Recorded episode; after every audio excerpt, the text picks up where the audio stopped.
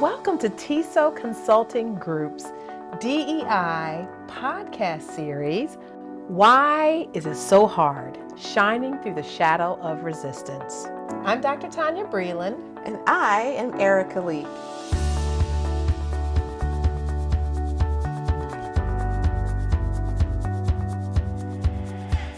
In this podcast series, we'll discuss issues that prevent us from being a socially just society, and a free one as well.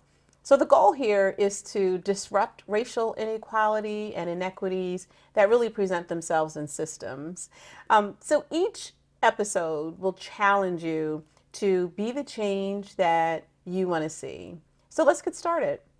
So we're really excited because today is our first podcast. As you can see, we are um, recording during the holiday season.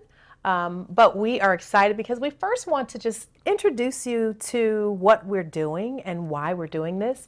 Um, you heard our intro at the very start, um, but we want to get a little bit more into, you know, why this topic, why are we talking about this? Because I think that this is something that um, is really important. Yes. So when you think about like this whole topic about like, you know, why is this so hard? I mean, really, that's that's the that's the podcast series itself. Yes. Focusing on why this is so hard and shining through the shadow of resistance, you know, what comes to mind for you, Erica, when you're thinking about um, this topic? Well, I think it's something that we've just been struggling, just in terms of humanity, right? We've been struggling with just treating each other fairly, yeah, and also addressing inequities in systems. And that's why I think that it's aptly titled, Why Is This So Hard? It just seems to be something that we continually come back to. Something flares up, everybody gets upset, or not enough people get upset, and then we're frustrated all over again. And it's just, um, it just seems to be hard. So we want to sort of unpack some of that. Mm-hmm. Like, why is it so hard? And I think as you kind of take this journey with us, I think we'll all see that maybe it's not as hard as we thought. Maybe not. Maybe not. We hope not. We hope so not. We'll see. We'll see. We hope not. So um, let's let's kind of take it back a little bit. Mm-hmm. So we're both children of the seventies. Yes, we are. And, you know, times were different in the seventies. Um, but I'd love to hear a little bit more about your story, Erica. Sure. So the town where I grew up is uh, now it's predominantly residents of color. Um, but I was there through the change. So when we first got there, it was predominantly white. I lived through sort of the mixed uh, town, and and and now it's predominant it's predominantly residents of color. And so, you know, I saw, you know, when my parents moved there, they came. My father's from Philly, North Philly. My mom's from Brooklyn, and so they really wanted something different for for their children. But my father and my mother, I think they knew that there were going to be some challenges for us racially. You know, my parents are both African-American. They have African-American children. And what they saw was that we were going to have our own set of challenges. Mm-hmm. One of the things my father said was, you know, if you're going to be successful, you're going to have to work twice as hard to get half as far. He said that to us over and over again. And it did two things for us. One, we worked hard. We worked hard in our grades, we worked hard in sports, whatever we were doing, we worked hard. But the other thing that it did is that it showed us um, when we didn't quite get recognized like maybe some other kids did, it kind of manifested itself and we understood kind of what it was. It didn't stop us from working hard, but we understood that outside of sports, as African American people, we weren't going to get that much recognition. I think it drove us though. Mm. And I think this is where we, I find myself now, like, how fair is that? Mm-hmm. You know, how yeah. fair is that? And I think that really kind of spurred my work as an educator. So that's kind of a little bit of my mission. What about you, Tonya? How'd you get here? So, you know, it's interesting. When I was um, a child, I remember hearing all the time that black is beautiful. And so as a child, I felt like I'm beautiful. You know, my parents bought dolls that looked like me, which was pretty unique because I don't know that there were, thank you very much. um, I don't know that there were a lot of dolls, like black dolls on the market, but I had them. You know, if they, If they existed, I probably had them. Mm-hmm. Um, and so I could see myself in the toys that I played with. Um, my first, first encounter in school, I had a black kindergarten teacher and a black first grade teacher. And what I found out later was that was a time in um, history in the town that I lived in, and I lived in Illinois. Mm-hmm. That was a time where there was a big push to diversify the teacher workforce. Sound familiar? Yep. And so I happened to have had two black teachers at the start of my schooling. By the time I got to second grade, I was the only black child in my second grade mm. class, and I knew it because my teacher treated me differently, and she treated me harshly compared to my my friends in the class. And I didn't know anything about racism at the time, but all I kept thinking was, it must be because I'm black that she's treating me this way. And what was interesting was when I became an adult, my parents handed me a box of mementos. They said, um, you know, here's all your stuff from your childhood. And I'm looking at this box, and inside the box was the report card from my second grade teacher, and she had nothing positive to say to me. That's crazy. Nothing. And so I just assumed that this was her. Like, yeah. She was a problem. She couldn't see me the way those other teachers saw me. And it It wasn't a reflection on me, but it was a reflection on her. Mm. But that, I think, was partially the beginning of, you know, what started shaping me and, you know, what it is that I want to do. I guess that's interesting. We both have these um, these memories mm-hmm. from school, right? So we're both former educators. Mm-hmm. And so you're an elementary, um, former elementary educator. And, and a, middle. I didn't and like middle. it. I didn't like it. Yeah. That's interesting, because I did my student teaching in middle school. I didn't like it either. It's like, get out of here. But um, but I was much more suited for the high school classroom. But in your in that early experience, like, how do you think that shaped you as an educator? Like, what are some so it, things? It that really made me want to see my children in the classroom. It made me want to make sure that they felt special and that they felt like they were loved and that there was an environment where they belonged. And when I first started teaching, I was teaching in an urban district, and later um, transitioned to a suburban district mm-hmm. where I had, you know, more diversity in my classroom. Mm-hmm. But even with that diversity, I still was really intentional about creating that kind of environment for my kids. Yeah. Yeah. I think for me, it was like I, I felt like I was passed over for opportunities, mm. for access to leadership programs and academic kinds of, you know, those kinds of programs in, in high school. Felt like I wasn't seen, mm. as you were talking about. Yeah. And so for me, it was, I made sure that my kids knew what was happening. I made sure that my students were aware of some of the opportunities that the school or the community offered. And so in that, it really sort of provided um, just uh, information for them. Very often, you know, you don't do something because you don't know that it's there. Mm-hmm, uh, mm-hmm. We're going to talk about some of that, you know, some of these, um, uh, some podcast of our, uh, was our podcast episodes. Mm-hmm. Thank you. Um, but yeah, but that was really key for me, making sure that they knew what was available to them. And so I think our, our early memories really kind of shaped the way that we operated, you know, on behalf of our students. I agree. So when did you realize that you were black? That is a good question. Yeah. I think um, actually when I when we moved onto our street, mm-hmm. that's my earliest memory of race. I um, when we moved onto our street in, in a suburb in New Jersey, um, there were white kids, there were black kids, and I, there was just one little girl who I think we were friendly, but it, it seemed to me that Um, in other spaces, I was free to kind of play with kids. But in this space, for whatever reason, with this particular girl, I felt like her parents didn't want us to be alone. For whatever reason, it just felt like they were always there. Hovering. And hovering. Waiting for something to yeah, happen. Yeah, that's kind of, I, I got yeah. that feeling, you know. And so, I, I, I don't know, for some reason, I just thought it was, I just thought it was because I was black and, mm-hmm. and she was white.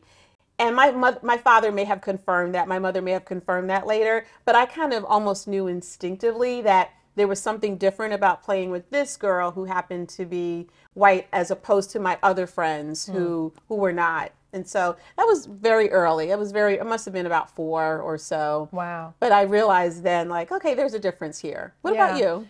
So I have to say it was probably that second grade classroom, because prior to that, I was um, around more people that looked like me. So they were really affirming spaces. So I don't think I had to think about the distinction between me and others until I saw a difference. Mm. And that, that yeah. difference came in that second grade classroom. Yeah. I don't remember it any time after that, but that second grade classroom, it really stood out. But I just didn't have the language to call it what it was. Sure. Um, and I think that's when I realized, you know, like, okay, so I'm different, you know, and my being different might mean that I might get treated differently. Um, but even in being treated differently, I didn't think there was something wrong with me, mm-hmm. which was good. And I think mm-hmm. it was because of those affirming spaces growing up around, you know, family and community who really said that, you know, Black was beautiful and, you know, we are somebody, essentially. Yeah. Um, I think that was really, really important. I think that speaks to the importance of just the supportive environment that kids need. And, you know, they need to be affirmed and they need to be told that, you know, you're okay. Mm-hmm. You know, whatever package you come mm-hmm. in, mm-hmm. you know, you're you're okay. And so what do you think, like, what have you seen when that doesn't happen? When kids don't get that, what are some things that you've seen that happens when kids are not affirmed? Well, sadly, we see kids who have issues with anxiety yeah. or depression, or they may act out. Now, the acting out is something that I saw a lot, mm-hmm. um, unfortunately. Yeah. And, um, you know, when I was, you know, depending on where I was and, and what school system I was in, um, you know, there were spaces where kids would act out for some teachers and not for others. Mm-hmm. Um, and I think a lot of it had to do with the environment. And I also think we have to point out how important this is, because these are the kids that grow up to become adults in various workspaces. And, you know, sometimes we see those adults who are loners, yeah. or we see adults who are troublemakers. Mm-hmm. Um, and, and it makes you wonder, like, you know, what happened to you when you were a child? Yes. You know, were right. you in spaces? Did somebody affirm you? Did somebody make you feel that you were someone who belonged? Yeah. Um, it reminds me of Maslow's hierarchy of needs. Mm-hmm. We talk about that sometimes mm-hmm. when we're training. And, you know, Maslow says that every human being, not just children, every person, adult, child, needs to feel like they belong. Yeah. And when they don't feel like they belong, then you create some problems. Yes. They need that connection. Yeah. They need to feel like they're rooted in this space, that we want you here and you're valued. And you're right, when they don't feel that and they continue to not feel that. So if I don't feel that at school, and then I don't feel that in my community, and maybe I don't feel that at work, then we have these issues really with disconnection. That's correct. And then we don't achieve and we don't feel good. And we don't care if other people feel good as well. So it's not just a matter of, you know, wanting a, wanting a kid to feel good. Mm-hmm. It's like this kind of reverberates in some other spaces. Mm-hmm. And I think that that's really important as well. Mm-hmm. So then when you think about, you know, this topic and you think about, you know, why we do what we do, because we always say, like, you know, we love what we do. Why do you think this, like, what's the connection between what we do, where we come from, you know, what we love about what we do, like, how, you know, how do you connect all of that? That's a really good question. So when I was younger and much more immature, and I, and, and like as a teenager, yeah. when I sort of felt frustrated, you know, with sort of like racial uh, interaction, I used to think to myself, like, I'm just gonna be around Black people. I'm just gonna work around Black people. I'm gonna go to church with Black people. I'm going to my family's. And that's not realistic. Because it's not the world. It's not the no. world, exactly. We're diverse. Um, and we come, even if I did sort of, you know, kind of uh, separate myself, even within Afri- the African-American community, there's diversity within that, right? Sure, absolutely. Different cultural backgrounds, different languages, different expectations. And so, you know, the idea that you would just separate yourself, it's like you said, it's just not the world. And so the reality is that in all spaces, we're just becoming increasingly diverse. Mm-hmm. We're becoming increasingly diverse. And in past generations, maybe we didn't necessarily have to learn to live and work and, you know, shop and, you know, dine together and go to school together. But now we do, mm-hmm. you know, and I think it's important for us to not just do it because it's obligatory, but to do it and just understand that, you know, there our strength lies in our differences. That's true. Um, and I think that's really, that's a really important point to make um, when we talk about, you know, diversity in this world. And this, this of course, has a lot to do with the kind of work that we do yeah. every day. Um, and we're talking about it right now, but I mean, this is deep. Like, this isn't just like some shallow conversation, like, and, and I, that is why we are doing this podcast. Um, you know, there's a lot to really unpack yeah. when we're talking about yeah. issues of diversity yeah. and, you know, where we are in this world or where we are individually. Um, it's, it's significant. It is. And think about, like, when we're not in spaces where we feel accepted for mm-hmm. our culture, for our race, like, think about how you feel. Mm-hmm. Like, this is about, like, how people feel. Mm-hmm. And it has implications in terms of our mental health. It has implications in terms of, you know, how, how we interact with each mm-hmm. other. You know, I want to be in spaces where I feel good and others do too. And I know sure. that sounds kind of pie in the sky, but think about it, you know, very often when we're not getting along, you know, think about the danger that, you know, that comes to us, that comes to others. And for kids, it's just not fair, really. So I, I love the spaces when we're able to talk to people who interact with kids, mm-hmm. you know, because we want kids to be in spaces where they understand that, you know, there are differences, but that doesn't sort of present a hierarchy. It doesn't, you know, you don't have to judge people based on their differences.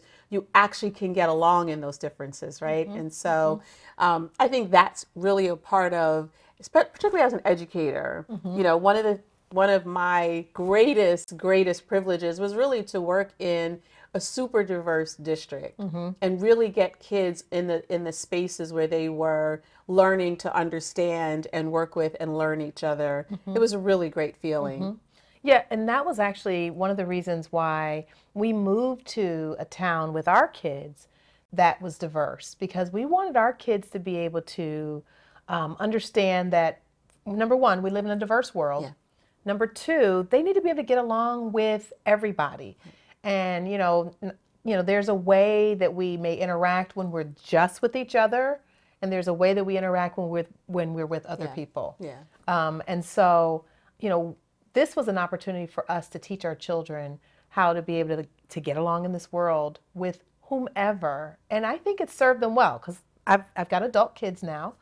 And a grandchild. Congratulations. um, and, you know, it's it's so key. They work in spaces where they are able to connect with the people yeah. that they work with. Yeah. Um, and sometimes they may encounter situations where race comes mm-hmm. up. Mm-hmm. Um, actually, a lot of times they work in situations where race comes up and they are confronted with Um, how they're going to engage um, and or even educate people. Mm-hmm. Um, and that's really, I think that's something that came from how we reared them yeah. as parents um, and also what we want for them, you know, as they, you know, as they continue to, like, you know, raise the next generation. Yeah. We made similar decisions to just live in a really diverse community. We didn't want our kids to be, you know, um, the only, mm-hmm. right? And mm-hmm. we d- we also wanted them to see the diversity in humanity mm-hmm. and in the neighborhood. And I think they had similar experiences. I mean, really just coming down to, they were very, one of the things that they did that I don't think our generation was really taught to do, our kids learned names.